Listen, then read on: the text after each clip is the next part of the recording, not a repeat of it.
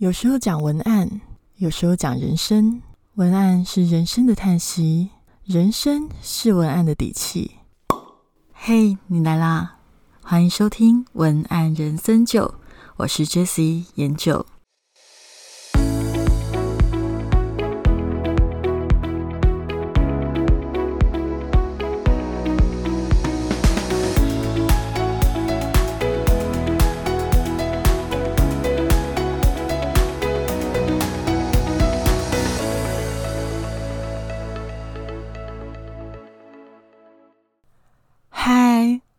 是研究，好久不见了。在跟你好好的交代我最近发生了什么事情之前，我想要跟你分享一个好消息，就是我今年跟虾皮大学有一个合作，我将成为虾皮大学的专栏作家。没错，就是你常用的那个虾皮拍卖的虾皮大学哦。那这个专栏里也会继续分享文案跟形象，还有品牌的观念。也欢迎你可以继续的支持我，帮我分享哦。那先来聊聊最近的一些感受，可能是社会氛围，也有可能是大环境，整个疫情的状况不稳定，再加上过去的一些事情，还有临时发生的一些事情，刚好都在同一个时间要处理，所以前一阵子不小心。就过了这么久还没有更新，那另外为什么会这么久还没有更新的另外一个原因，是因为呃，我觉得文案人生酒其实已经经营了一年多，那我其实心里也希望沉淀一下，然后给文案人生酒一个新的感觉。其实我自己啊，一直觉得为什么我要把节目叫做文案人生酒的原因，是因为我觉得。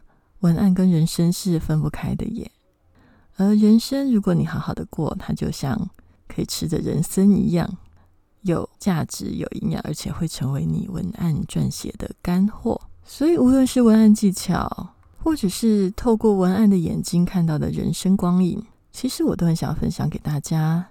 那我沉淀的过程里，我也思考了一下，文案人生九的节目，我就会分作，有时候讲文案。有时候讲人生，那什么时候讲文案，什么时候讲人生都不一定。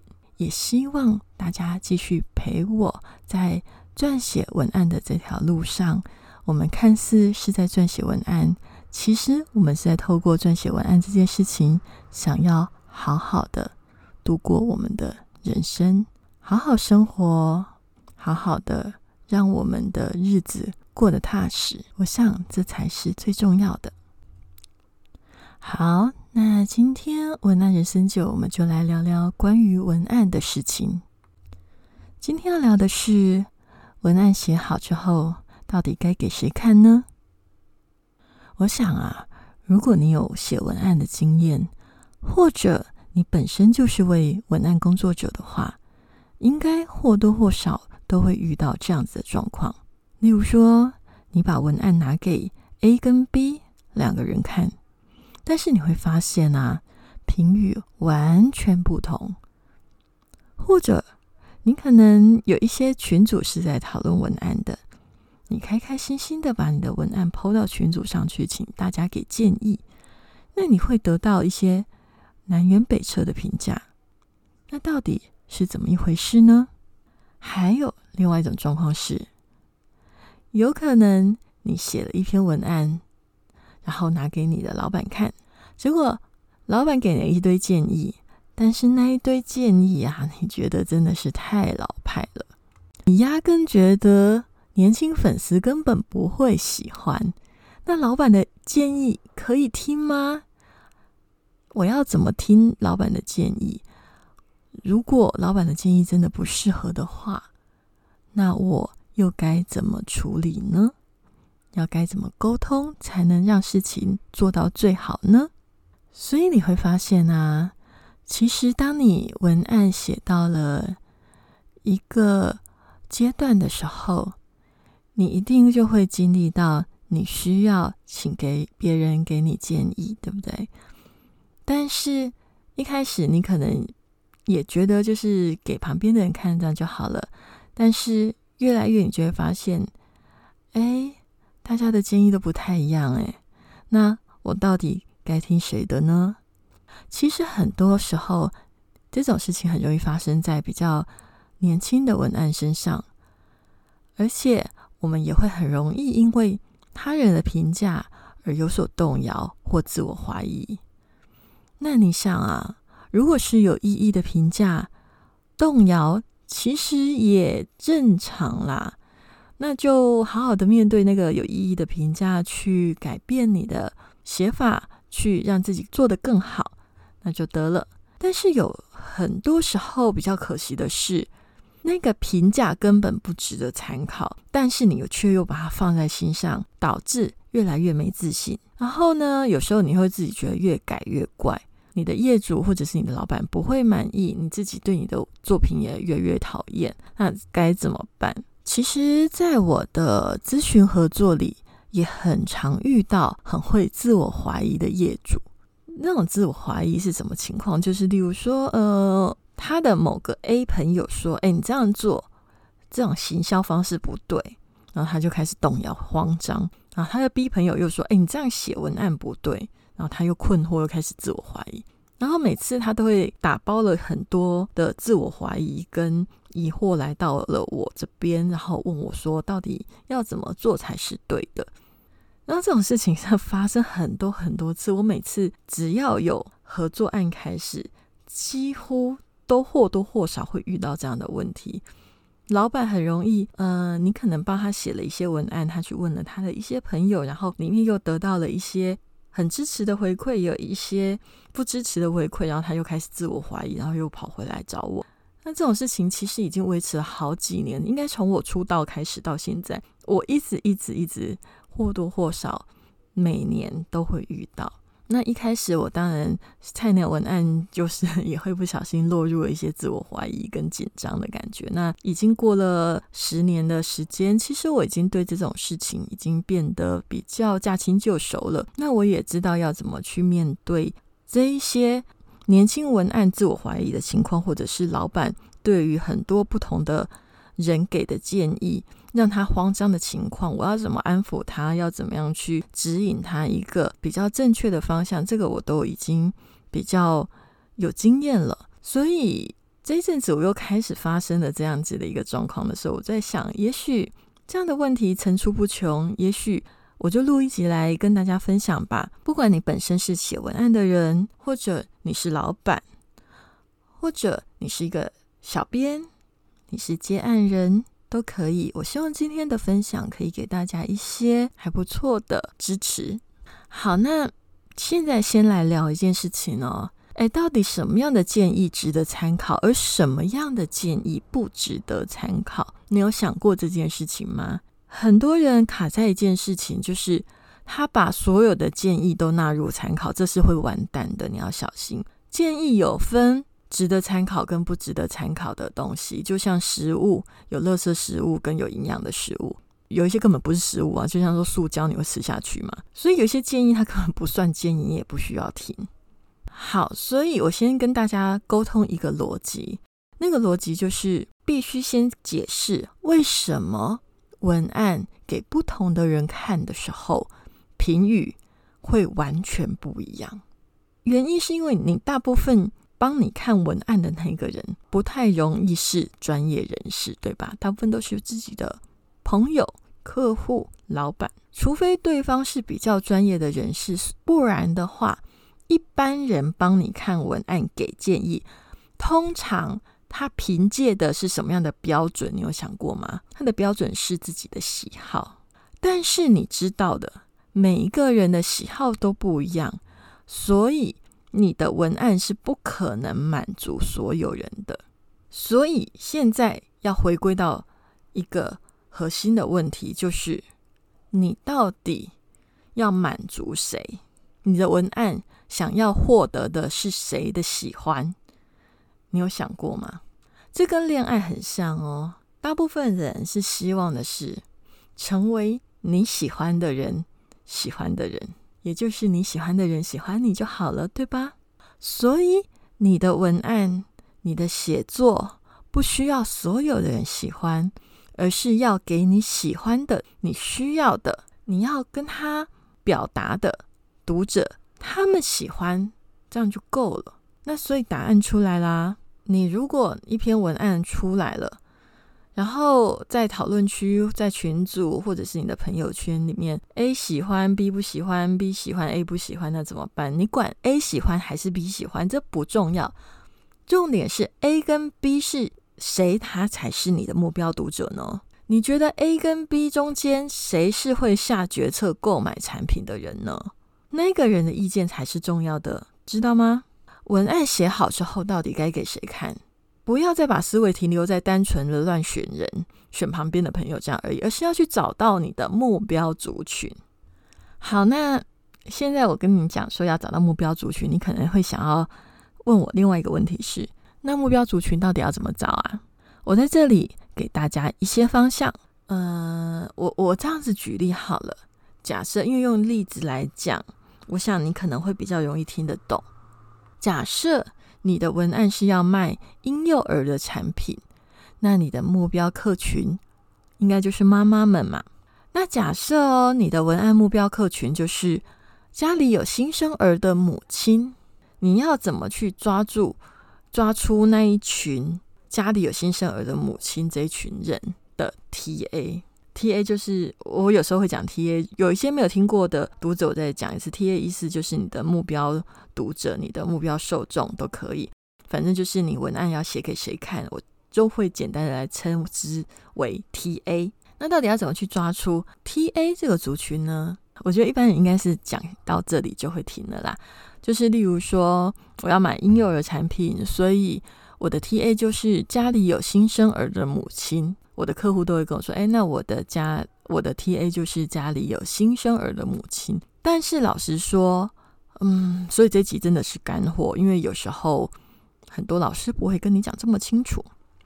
嗯，老实说，家里有新生儿的母亲这件事情，这个 T A 太笼统，轮廓太模糊，你至少还要在进行三个方向的思考之后。你的 TA 才是一个比较完全的族群。哪三个方向？第一个，你要去做设定 TA 的年纪。为什么我说要设定 TA 的年纪？因为年轻族群的妈妈，例如说二十到三十岁的妈妈，跟三十岁到四十岁的妈妈，他们想的事情肯定不太一样的。所以。你如果说你的 TA 是家里有新生儿的母亲，那请你搞清楚，那个有家里有新生儿的母亲，到底是年轻的母亲，还是三十到四十岁的母亲呢？要搞清楚你的文案到底要写给的是哪一个族群看呢？因为这两个族群他们的思考模式不太一样，所以很有可能写的文案也需要有一些调整。那第二个是设定 TA 的身份，也就是说。同样是新生儿的母亲，是家庭主妇跟职业妈妈想的事情也会不一样，这个你也要搞清楚，一样会影响你的文案内容跟逻辑。第三个是设定 TA 的价值观，这个比较特别，有一些人比较不会提到，但是我觉得它会跟文案风格比较有关系。如果你的文案想要有一些比较亮的点，这个东西要设定。假设啦。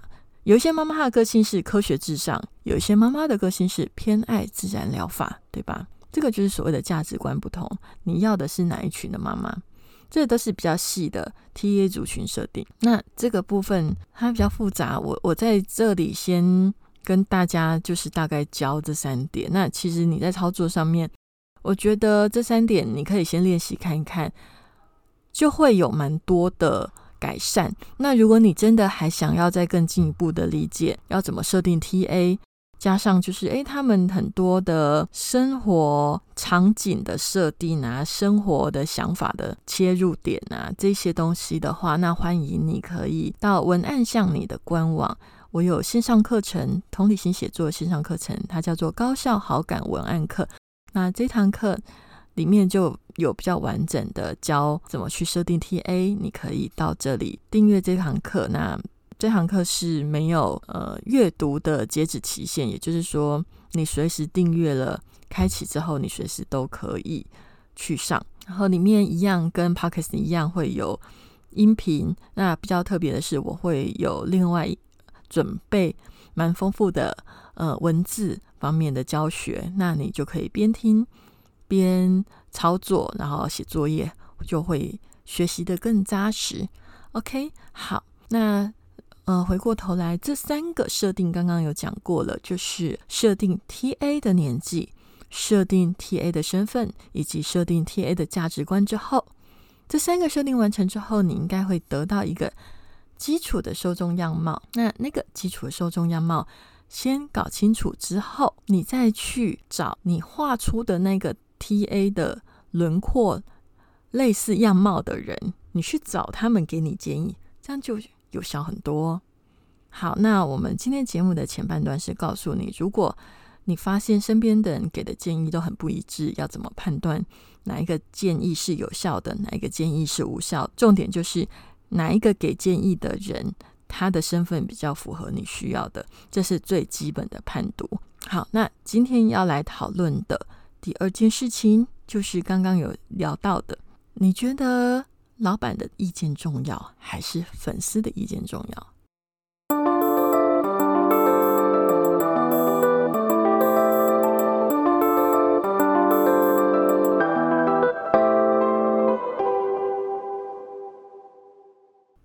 嗯这个其实你如果是公司的小编，比较容易遇到啦。反正就是他有时候会觉得，哎，老板他的想法可能很跟不上时代。有的小编会真的这么想哦，或者是他根本不知道粉丝要的东西，然后给你了一些他觉得很老派的做法，根本粉丝不会喜欢，觉得很为难，不想做，又好像不行，可是做了又觉得不会有效，很为难，怎么办？所以在这样子的提问里面。我会想要思考另外一件事情是，呃，老板真的都是错的吗？那老板就真的只是跟不上时代，所以他的意见都不值得参考吗？我倒不想要这样子去思考这样的事情。到底老板的意见重要还是粉丝的意见重要？这件事情，我觉得它并不是二分法的题目，它其实是一个需要兼容并蓄的思维。怎么说呢？你知道吗？其实老板的意见还是重要的，因为他代表的是他这一路走来他所看到的事情，他所见过的风雨，所堆叠出来的视野。他有可能是过时的，但是不能否认的是，老板比你了解盈亏，他扛的比你更多的压力，他可是负担着你写错的风险。一旦公司出了事，有了公关危机，你。顶多辞职，而公司的品牌一旦受到冲击，损失是如影随形的哦，不知道何年何月才能止血。所以对你而言，这只是一间公司，我可以换；但是对老板而言，这可能是他的全部。你要思考，老板背的重担比你还重很多，所以他有时候比较龟毛、控制狂一点，是不是？也可以理解他的心态呢。当然啦，这不是要惯老板，而是我觉得在面对这种老板跟你的意见冲突的时候，如果你可以做一个比较体贴、更好的换位思考，对你、对公司、对大家都会比较舒服。那另外一件事情就是，那谈完老板的意见之后，那再来就是粉丝的意见喽。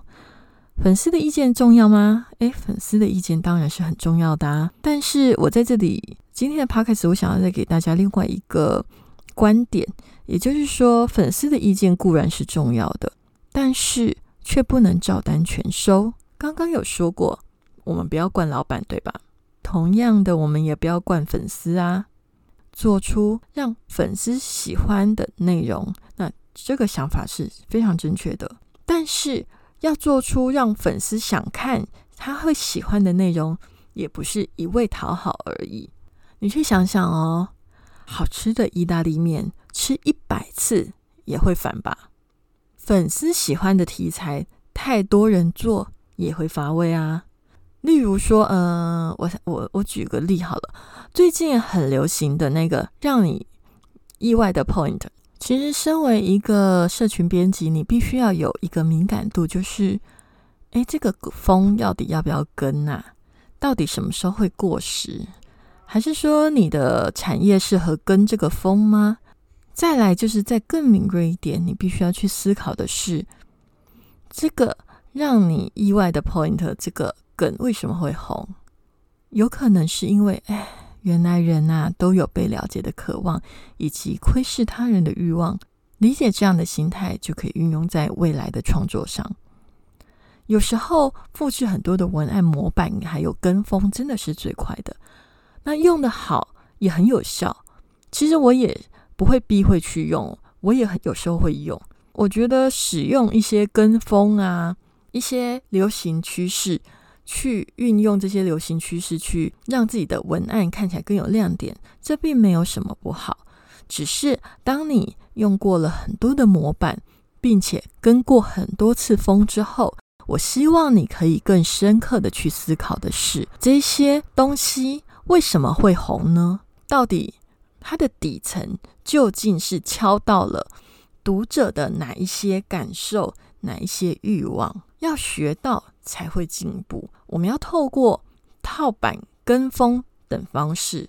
一次一次的摸清楚哪一些沟通方式是比较有效的，而这些沟通方式原来呃比较容易听得懂，比较容易感兴趣，进而去了解、去学习这样的沟通方式，把我们的品牌、我们想要表达的理念，用粉丝能够理解的切入点，去缩短沟通的效率，增加沟通的趣味性。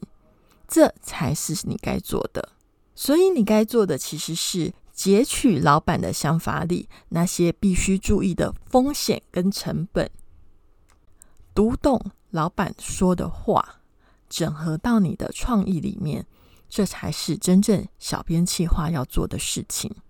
就像你不可能会喜欢一个处处讨好逢迎却完全没有主见的伴侣，讨好逢迎不是不好哦。但是主见还是要有的，毕竟人生就是要有这样的一个呃碰撞才会成长。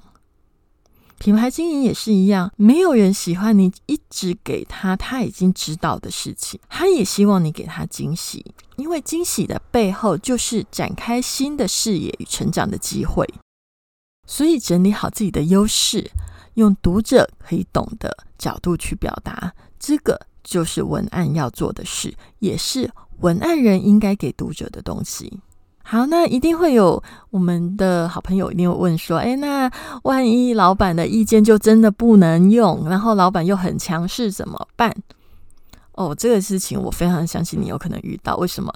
因为我以前也有遇到过某一个老板，他差一点哦就信了一个真的不是 TA 的人的建议，然后他就。依照他自己的喜好去改文案，你知道，就是一般人，我我在今天的节目最前面有跟大家提过，一般人在评判文案好不好，都是根据大家的喜好，而我说的这个老板，就是他又不小心回归到依照自己的喜好改文案，但是因为毕竟我跟他在那个时候是在合作期间，我对于一个专案是有责任的。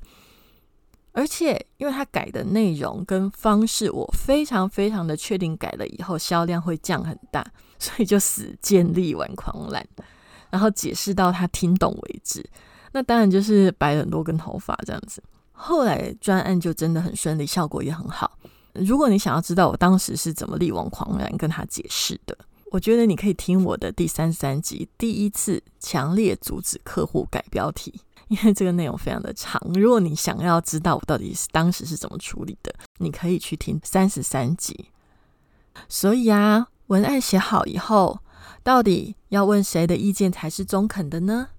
老实说，如果可以，嗯，咨询专业人士是最好的，因为他们可以给你更广的思维、眼界跟经验。因为当你询问的时候，不只改善了当下的问题，更像上了一堂课，让自己更加的成长。就像我身边跟我有长期咨询合作的朋友，其实都说我的咨询感觉比较像在上家教课，就是跟着我跟久了，眼界就会开始改变，觉得自己有进步以外，也觉得自己的品牌长期的问题有了核心的改善。所以，如果你的身边真的呃没有专业人士可以问，好吧，那至少你一定要依照我前面所讲的，你要请教的必定需要是精准的客户族群，而且问的对象啊，大概要抓五个人左右，那至少就可以把你的文案里面严重的问题都抓出来。那另外还有一些可以简单的检验方法，可以来帮助新手文案检查自己的作品是否有达到基本的水准。如果你想要知道是最简单的检验方法，那请你去听我的 podcast 的第八集，也就是咨询专业文案前有三个可以做的小诊断，这个会对你蛮有帮助的哦。今天聊这么多啊，突然间让我回想到以前刚开始写文案的时候。那个时候啊，总是会很兴高采烈的把作品拿给周遭的人看，但是很奇怪，朋友就喜欢的，好像业主也没有那么的喜欢。那业主喜欢的效果好像也没有很好啊。还有更特别的事情是，有时候市场效果很好的文案，朋友却看不太懂，没什么感觉。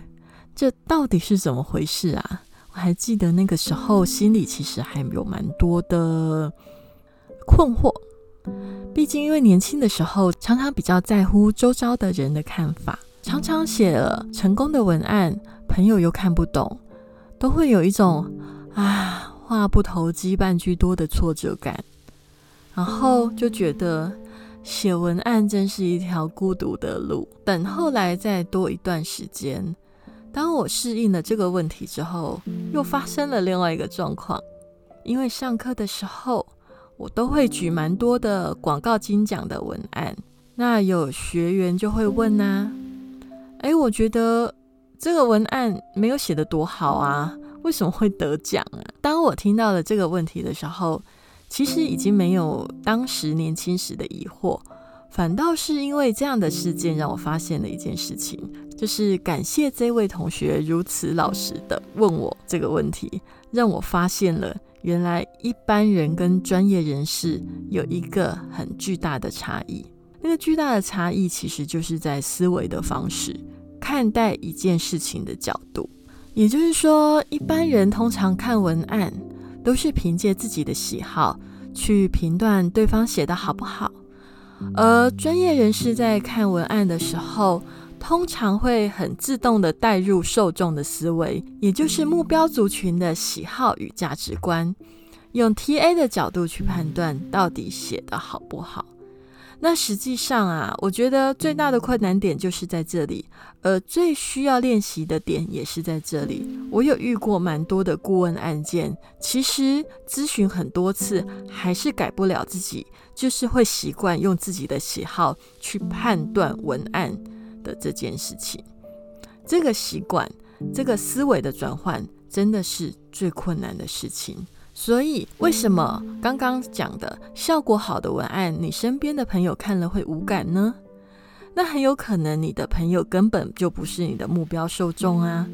那为什么你觉得很普通的文案却可以得奖呢？那很有可能是因为你根本就不是那一支广告的目标客群，所以看了当然无感喽。所以我们要训练自己，不要一直躲在自己的喜好里。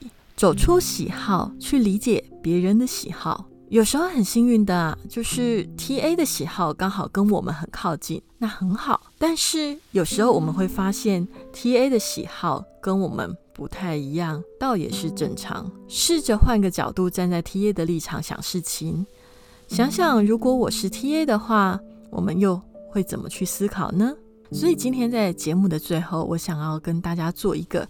换位思考的小练习，我们来想想哦。如果我现在是五岁的小孩，我会怎么样去看待新冠肺炎呢？在我的心里，我会怎么看待新冠肺炎呢？如果我现在是家庭主妇，我会怎么安排一日的行程呢？那你如果刚好是家庭主妇，你可以换说：诶，那我现在如果是职业妇女。或者是其他的身份，你可以自己代入。或者，如果我是另外一个性别，我可能会怎么样去过我的人生呢？利用通勤或空白的时间，练习跳出现在的我，思考其他存在者的感受。你想的不会百分之百正确，却会是一个重要的开始。让我们的练习让世界不只有一个观点，而这就是做文案行销者必备的同理心思维。那今天的节目就到这里。如果你对今天的节目有任何的想法及感触，欢迎私讯 IG 或粉砖 jslogan 点 tw jslogan 点 tw，也可以在我的 IG 或粉砖上面找到今天节目的文字稿的连接。那如果你想要找文字稿连接，最简单的你是到文案向你的官网就会有。那也邀请你在 Apple Podcast 上面给我五颗星星的评价及留言。或者，如果现在有其他的 App，他们也可以给我五颗星星的评价及留言，我也非常的欢迎。因为大家使用的平台不一样，那就希望各位好朋友们给我多多的回馈喽。如果你对我的同理心写作线上课程有兴趣，也欢迎你到文案向你官网订阅。那文案人生九，我们就下期见喽，拜拜。